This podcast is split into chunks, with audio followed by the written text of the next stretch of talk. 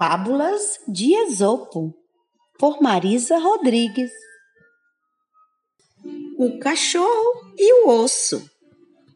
Um cachorro estava esperando do lado de fora do açougue, como costumava fazer, com aquela cara de cão sem dono, jururu como ele só.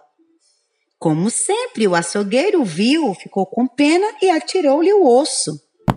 O cachorro foi-se embora de rabo abanando, feliz da vida, pensando onde enterrar o osso e que delícia seria roê-lo dali a uma ou duas semanas.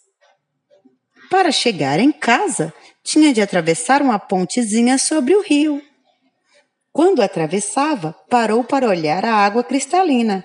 Estava morrendo de sede.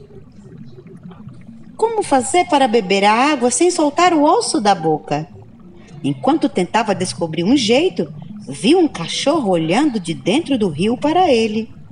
Um cachorro maior do que ele e com um osso maior que o dele na boca. Isso não está certo, disse consigo. O osso dele é maior que o meu. Vou pegá-lo.